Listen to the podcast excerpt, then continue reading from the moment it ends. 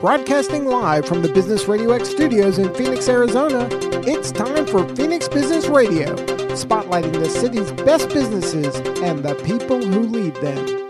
Hello and welcome to Phoenix Business Radio, broadcasting live from the Max 6 Entrepreneurial Center right here in Tempe, Arizona, where we help build businesses and connect you with the right people. And today we are remote. I'm sitting here in Phoenix, but I've got two pals from different parts of the country. Please welcome Brandon and Tom and we are going to have a fantastic conversation about all that they're helping around social selling and everything else. I'm going to say probably digital marketing. Brandon and Tom, welcome to the studio. Would love to have each of you introduce yourselves and tell us a little bit about what you're here to share with us today. Sure. Well, thank you for having us. This is I, I likewise looking forward to it. I think it'll be a great conversation.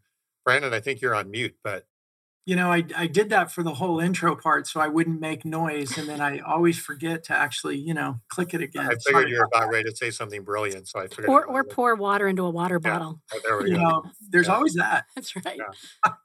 So, hey, I'll start off. So, my name's Tom Burton.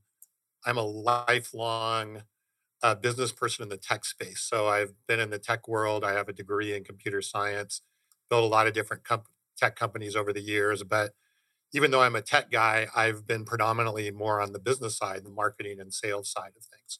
I know we're going to get into this, but a couple years ago, I kind of had this punch in the stomach moment where I realized that things I had been doing my whole career to sell and to build sales cycles and predictable forecasts and so forth weren't working anymore. And I kind of learned that at a board meeting where I felt like I got kind of a punch in the stomach and I took a step back and spent some time really analyzing what had happened and ended up writing a book called The Revenue Zone, which I will probably touch on here.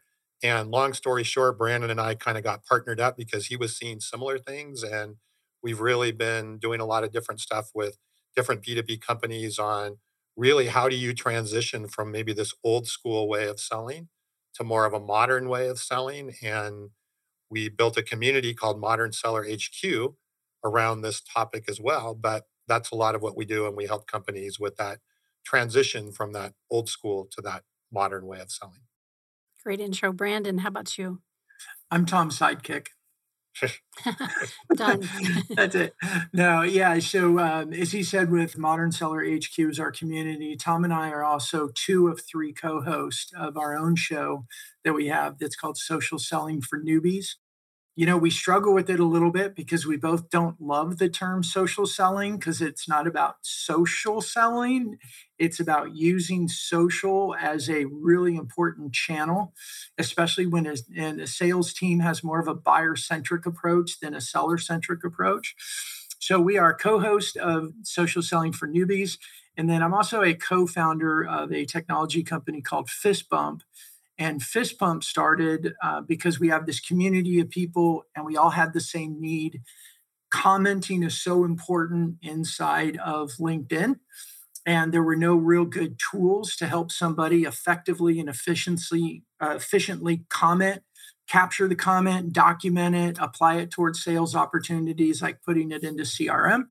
My co founder Daniel and I created Fist Bump as a LinkedIn commenting task manager and it documents comments and pushes it into CRM. So that's that's me.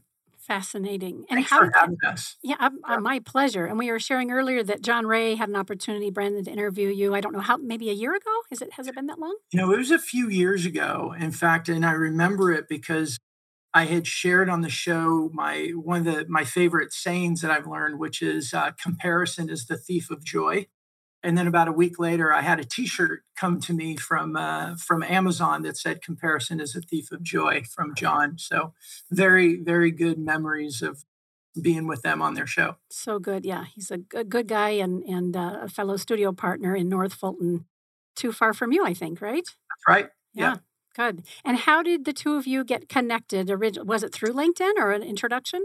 We got introduced through, um, gosh, and I'm going to butcher this now. Um, John's co-host on his show.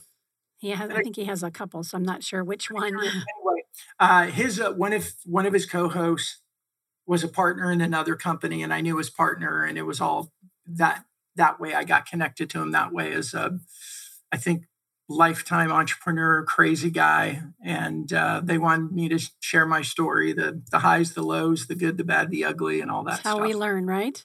That's right. Yeah. And Tom, uh, how did you and Brandon get connected originally? You know, I think it was LinkedIn through a third party, uh, another party. I think it was named Brad. Brand, Brad. Remember Brandon? I think his name was Brad Banyan or something, something like that. Oh, that's right. Yeah. Um, and he introduced us, and yeah, so ultimately it was social, it was digital, and Yeah. Yeah. and LinkedIn. Love it. I have, I have spent a lot of time on Facebook. More, I mean, it's both personal and professional for me. And I'm on LinkedIn. We have a presence. My team kind of handles some of the the basic posts and that sort of thing. I've got to get better about commenting. I've got to get better about building relationships because really Business Radio X is all around B2B and supporting businesses. So this is going to be a, a rich conversation for me. If I'm mm. not mistaken, Modern Seller HQ is that a free group? Talk, talk us, tell us a little bit more about that for those of us who aren't familiar and might be curious in, in getting uh, getting involved with you guys. Yeah, modern modern seller HQ is a free community, and um, our our goal and vision with that is especially. I mean, we don't.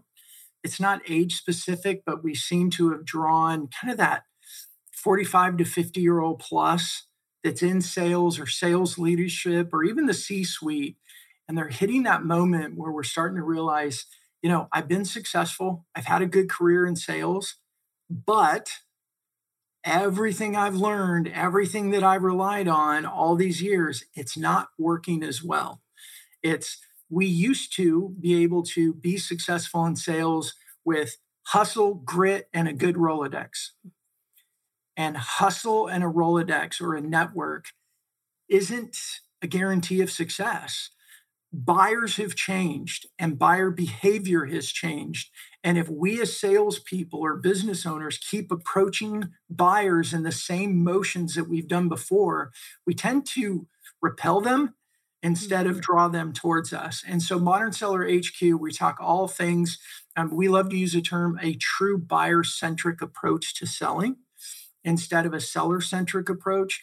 We talk a lot about a lot of our sales motions that we do traditionally. They started in the 1960s right? And and as much as we don't want to admit this the 1960s was a really long time ago hey now i'm right? at, i'm at 50 plus so I, am be at careful. 50 plus too right? But my point is that technology has changed the tools have changed buyers have definitely changed because of these things called google and the internet and linkedin and all the other social media they have a very different perception of buyer of sellers they don't need us early in their journey. But yet, sales, we're so often we're trying to pound those doors open and get their attention and get the demo. And so, Modern Seller HQ is a place where we talk about all things digital or modern selling. How do we change our motions that align better with the way buyers prefer to do their uh, buying and their researching versus trying to interrupt them and pound the doors down and get them to return our 20,000 cold call messages that we leave for them. mm-hmm. Yeah, and it's what you were just saying, Brandon, or was saying earlier when I had that sort of punch in the stomach moment. That was basically, you know, going into a board meeting, being asked about my sales forecast, and really not feeling very good about it. Obviously, forecasts are are that, but when I would go into meetings or I'd go, especially into a board meeting, in the past, I always felt pretty good about what I was putting down there. I felt pretty confident.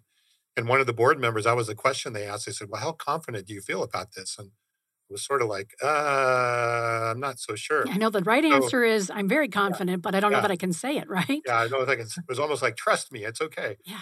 And when I left that meeting, you know, as an engineer, I was like, man, that something's different. Something's really weird. And that's where I went down the rabbit hole of what Brandon was just talking about, buyer centric. The fact that I was looking at the world through as, as a seller versus looking at through the lens of the buyer. And as soon as I started to look at things differently through the lens of the buyer and how I buy and how others buy, it just ended up getting deeper and deeper. And that's why I figured I had to put it all into a book because others were having the same problem. But yeah, a lot of these same, all of this kind of comes back to the same topics that we're dealing with in the community. And how big is the community, if I can ask? Oh, I don't know, a few hundred people, Brandon, Awesome. so far. Yeah, Yeah, we're we just we've launched it what four months ago. we're we're having fun now where we're getting the traction. We get the alert. It's like at least one or two new signups per day, which is awesome. But it's early stages, but we know that this is the future. Community is gonna is, is and will continue to be the future. And specific communities, especially even moving communities outside of like Facebook pages and other things, are really the trend right now. And we wanted to be on the front end of that. I was going to ask how much of this um, buyer centric modern selling is based on relationships. 1000%. Right. I don't want to open up my LinkedIn messages or any of my social messages, let alone email or texting, and get this onslaught of these cold cold calls. We, I we really call that a pitch slap. We call that the pitch slap. Oh yeah. my god, that's a good. I understand that. And I just I won't do business with people who are going to slam me. And then the other thing I get, which I'm sure I'm I'm, I'm telling you guys because you're the experts, but then I'll get that second email that says, "Hey, I see." You know, they don't say, "I see that you opened your email," but that's basically what they're saying. Let's have a conversation. And until I actually say I'm not interested or I just block them, I just keep having to cycle through again, you know, 15, 20 of those every week. And as a relationship person myself, which is even why I opened Phoenix Business Radio, because I, I want to hear your story. I want to learn. I want to get to know you first. And in fact, we even talked about, we joked about that. Yeah. So we have, let's let's talk about that. Hilke Faber, who has his show Rooted and Unwavering with Growth Leaders Network. We've gotten to know each other the last couple of years. We've produced his show for a couple of years. And he said, You've got to meet Brandon. I don't, know how you two connected. I'm going to assume it's LinkedIn. He told me a little bit about what you do with Fist Bump as well as uh, Modern Selling H- H- IQ, excuse me he introduced us via email, which was so sweet. A nice, warm introduction. You came back and said, Love to meet you, Karen. Let's have a conversation one on one. And I said, Let's do a show and bring somebody that you need to help accentuate your success story, which is why we're so happy that Tom's here, because that's how I get to know people. I want to spend time getting to know you. I want to hear your success story. I want to kind of just listen and, and feel it out, see if it makes sense so that not only if, if it's not something that I can use, then other people can have the benefit of our conversation. So that's how we actually landed here. So shout out to Hilke and, and thanking him for that. So let me go back to my original question after that bird walk. You said, after I asked, how much of selling is relationship building? You said, I think a thousand percent. Let's talk about that, both of you. Yeah, you know, I think it's it's always look, it's always relational. And there's a lot of trite things that we say, but they're a thousand percent true. B2B business is really done person to person. Right. So whether it's the relationship a buyer has with your brand or it's a relationship your buyer has with a specific person or persons inside of your brand buyers are always going to do business with people they like. The the know like and trust factor has not gone away. Now it's gotten more complicated and tom's done an amazing job explaining that in his book so i won't go there. That's his that's his baby. I'll let him explain it. But that relational part the buyer journey Right? And this is what I think is so important for people to pause and think about. The buyer journey is more important than your product or service. Let that sink in for people because a lot of times, as sellers or as business owners, we just don't think that way. Like, oh, I got this, I'm so much better than, I'm cheaper than, I'm whatever. You know what? Your buyer cares more about the journey and how you relate with them how much they like it, how much it aligns with the way they want to do their research. And because buyers have so many options, and all those options are just right here in their fingertips, they can go anywhere to get it. They care more about their own journey than your product, your service, and some place, some cases, even your pricing. So a lot of times as sellers, we're just focused on the wrong things and we miss our buyers. Yeah, I completely agree. I mean, that buyer experience that Brandon's referring to there is, and think about what you were just saying, right? It, it trumps all these other things. And if that buyer experience is bad, it doesn't matter. They could have a great product and something you really want, but more and more people are just like, I don't want to deal with that. So I want first and foremost that buyer experience, and that buyer experience that you have then reflects and becomes that brand and then amplifies and spotlights the value of your product your product doesn't va- spotlight the value of that buyer experience. So if you start first with that buyer experience, everything else tends to fall into place right after that. And I would add to that too, for Gen Xers and baby boomers, this might sound a little foreign because our generations we we tended to be more forgiving of sales reps because we had to they were our source of information we couldn't say oh you're bugging me go away. We would think you're bugging me but we wouldn't send them away because they were our source of information. But as buyers are getting younger or we're getting older however you want to say that the younger generation they didn't grow up in that same world. So they're they're so much less tolerant of a bad buying experience.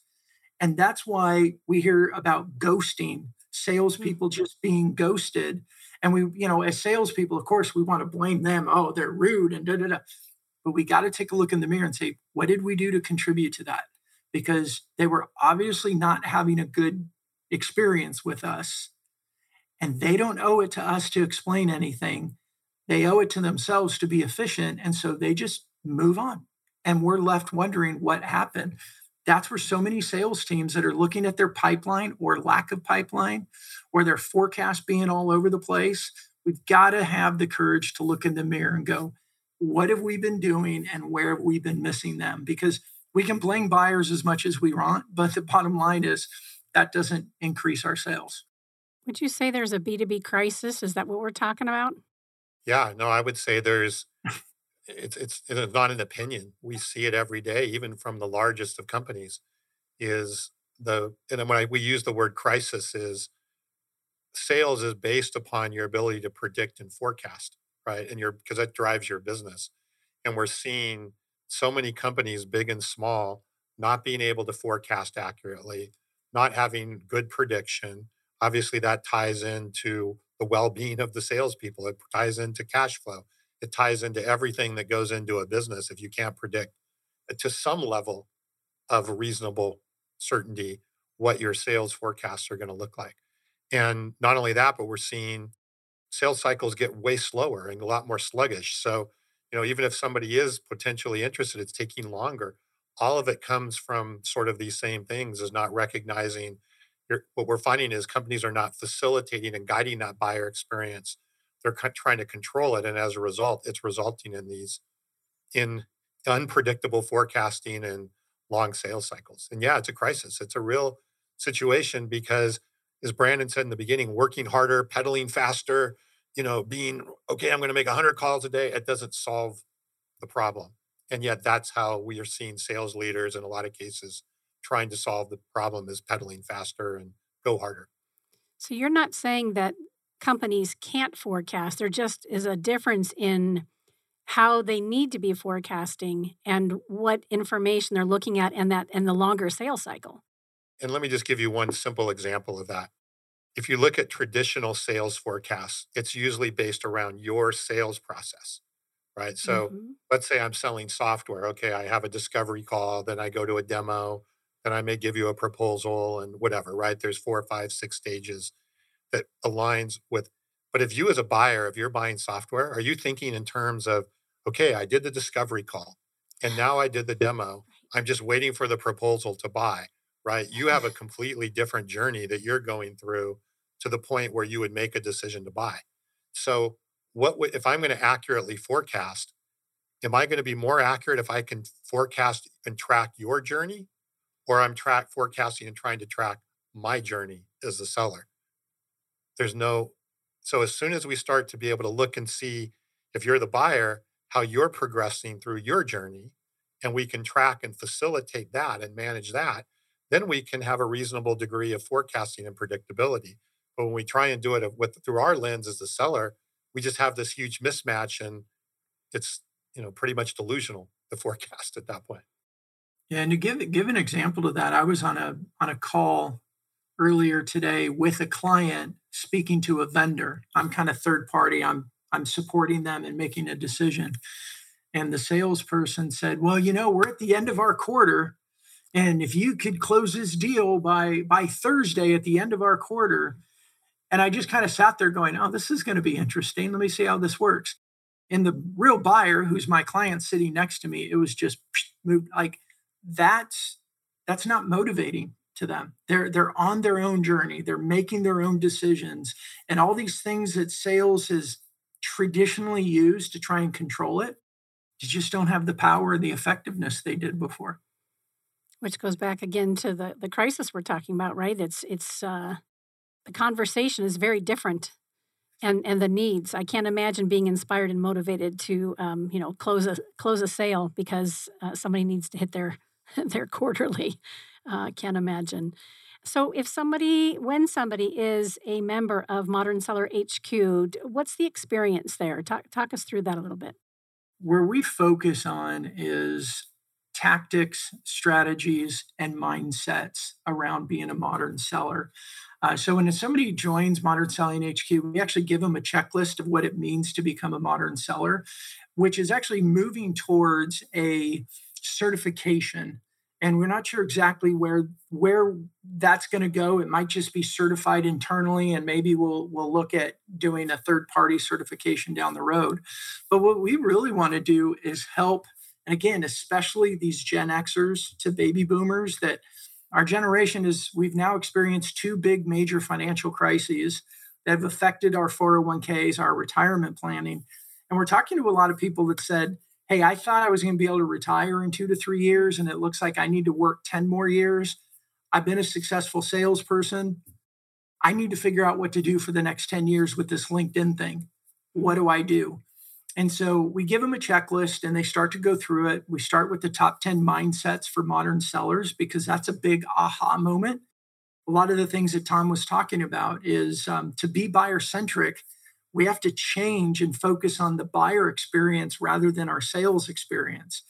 And over the years, and I've been a part of this, I've been guilty of this many a times over the years. We going down, we're going to go create the buyer journey.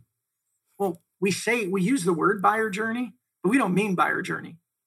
We mean our sales journey and how we're going to shove them down our pipeline and make sure that it works. So we talk about the mindsets.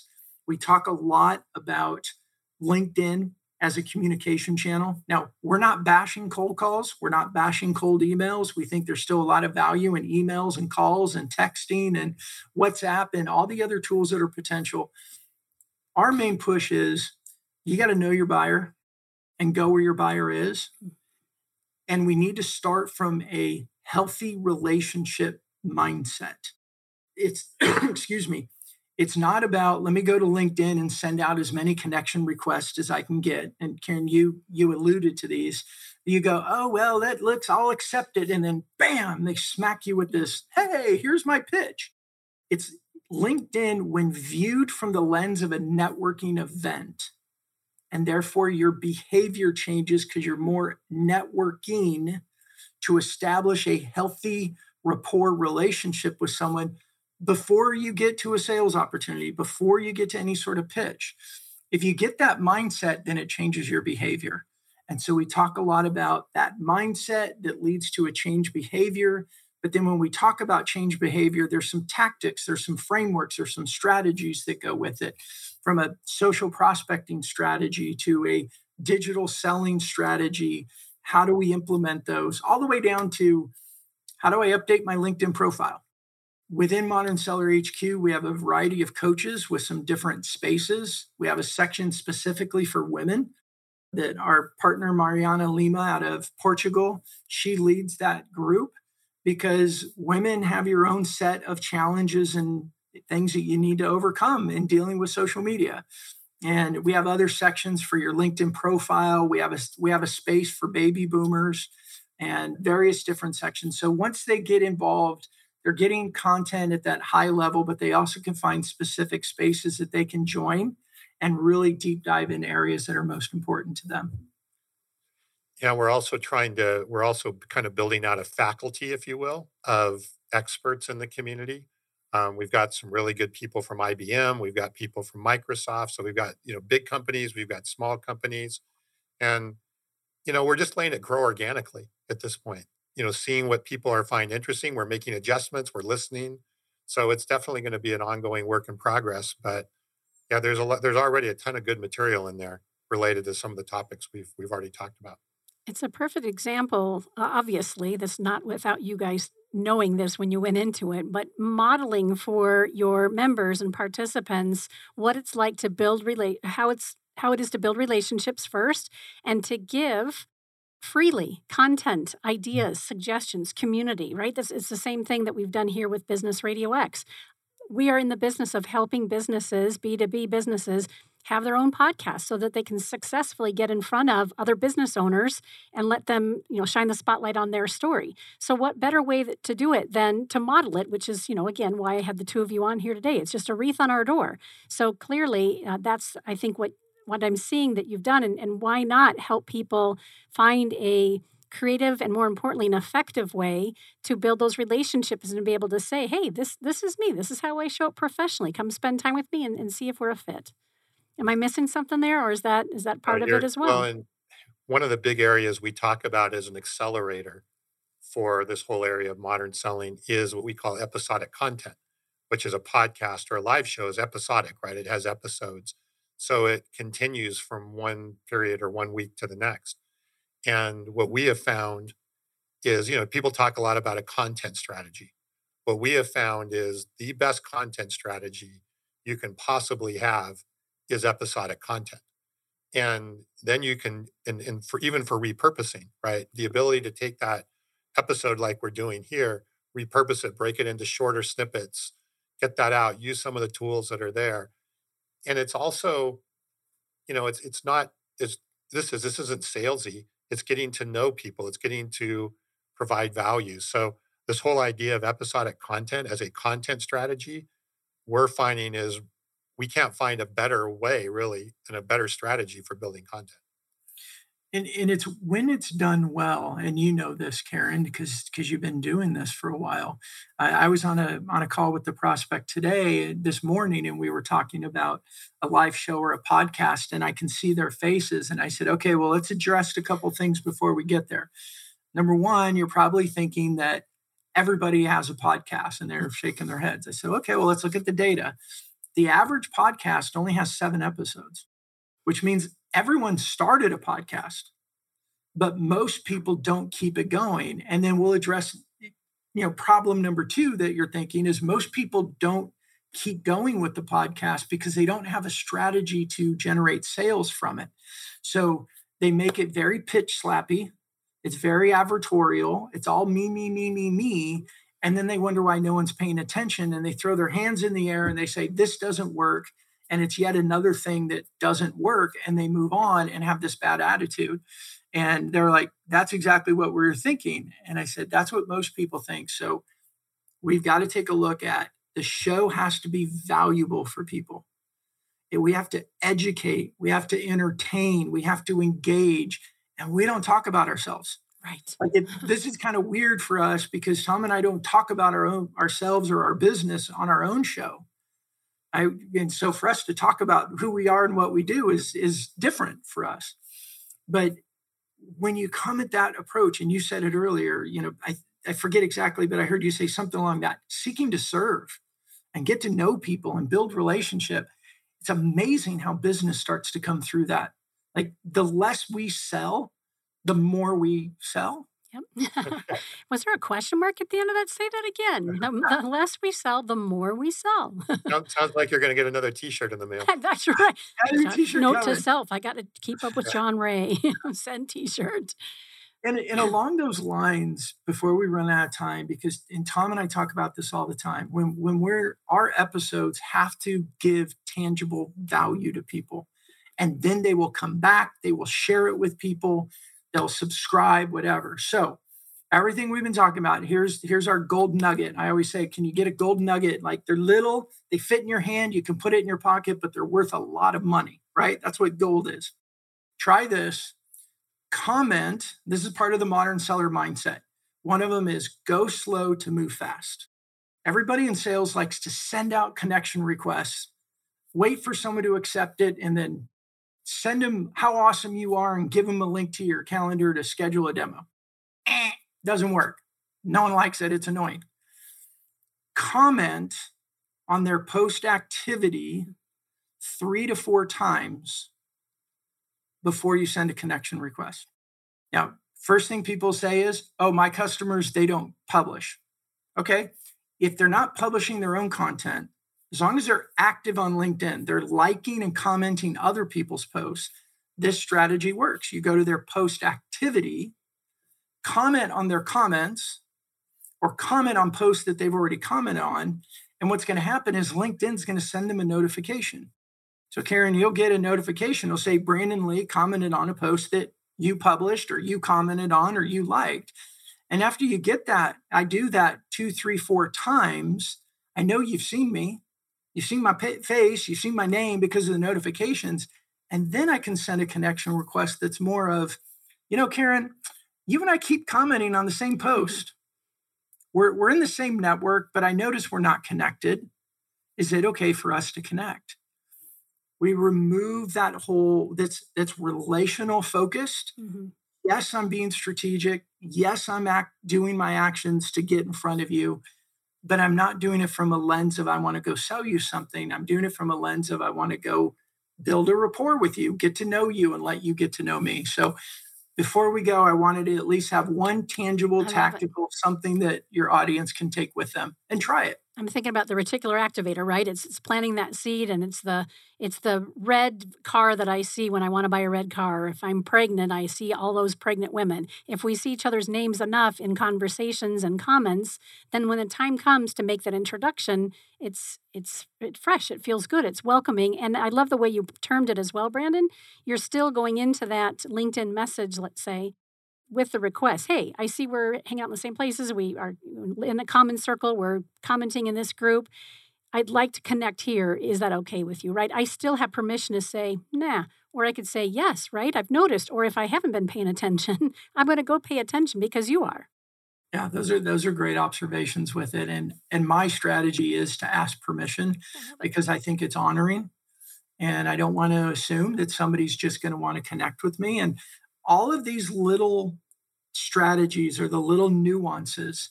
Um, as Carson, our, our other co host, always says, anything that I can do to incrementally increase the probability of being successful, I'm going to do. Mm. And that's what all of these are. They're just little tactics and changes and tweaks to our daily motions that increase the probability of being successful. Well, I think even this goes back to mindset. When you make that connection request that you were just talking about, you're not making it so much from, oh, I want to be connected. So now I can start pitch slapping. You're genuinely interested in potentially getting to know that person.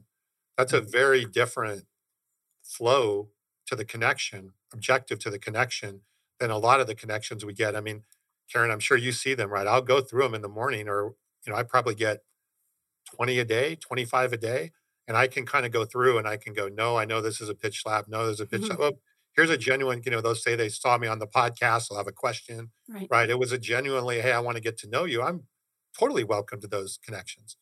And I think we all are. We don't want the ones that are just trying to figure out a way to sell us something. No. Tom, how do we get a hold of your book? Tell us where we can find that and, and give us, uh, again, just a little highlight around what we can expect and who ought to be reading it. Sure. So the book is, it's called The Revenue Zone. It is available on Amazon. I think probably anywhere else that books are sold. Goodreads, all of those different places. There's, I also have a website called the therevenuezone.com. So you can go there and see as well. If you join the community too, there's a free course on the community on the on the book as well. But the book is designed really for. there we go. go. I was waiting for that. it's, it's always on my desk, and I put it in my backpack and totally forgot. But I love so. it the tagline is the ultimate playbook for the next generation of sales, marketing, and predictable revenue growth.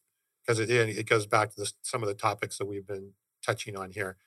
The, the reader for it really is anybody, you know, could be a sales leader, could be a, a, a business owner, a C suite, anybody who's trying to kind of sort through this crisis that we just talked about mm-hmm. and look at a better way of, um, of going about sales and, and building a framework for doing that I touch on a lot of that in the in the book and some of the things that have caused it, and you know, just again, and and we, I really, one of the reasons we created the community is, as the, when the book came out, it's been a little over a year now, we started to learn more and more things, and I wanted to be able to have a place to kind of backfill some of that additional information and you know bring together some of the things that Brandon was doing on the social side. So um, the community kind of takes it to another level, but a lot of the details are right in the book.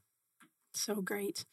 We need to introduce you to John Ray, don't you think, Brandon? He, I think uh, Tom or both of you ought to be back on John Ray's. Uh, I can't remember the name of his selling show. He has so many shows, but I think that'd be a great introduction. I think it'd be uh, important for his listeners, and and he's always looking to make great connections, so we can take care of that. And Brandon Fist Bump, tell us a little bit about how people interact with you there, and and why would they want to connect with you so that you can help them out.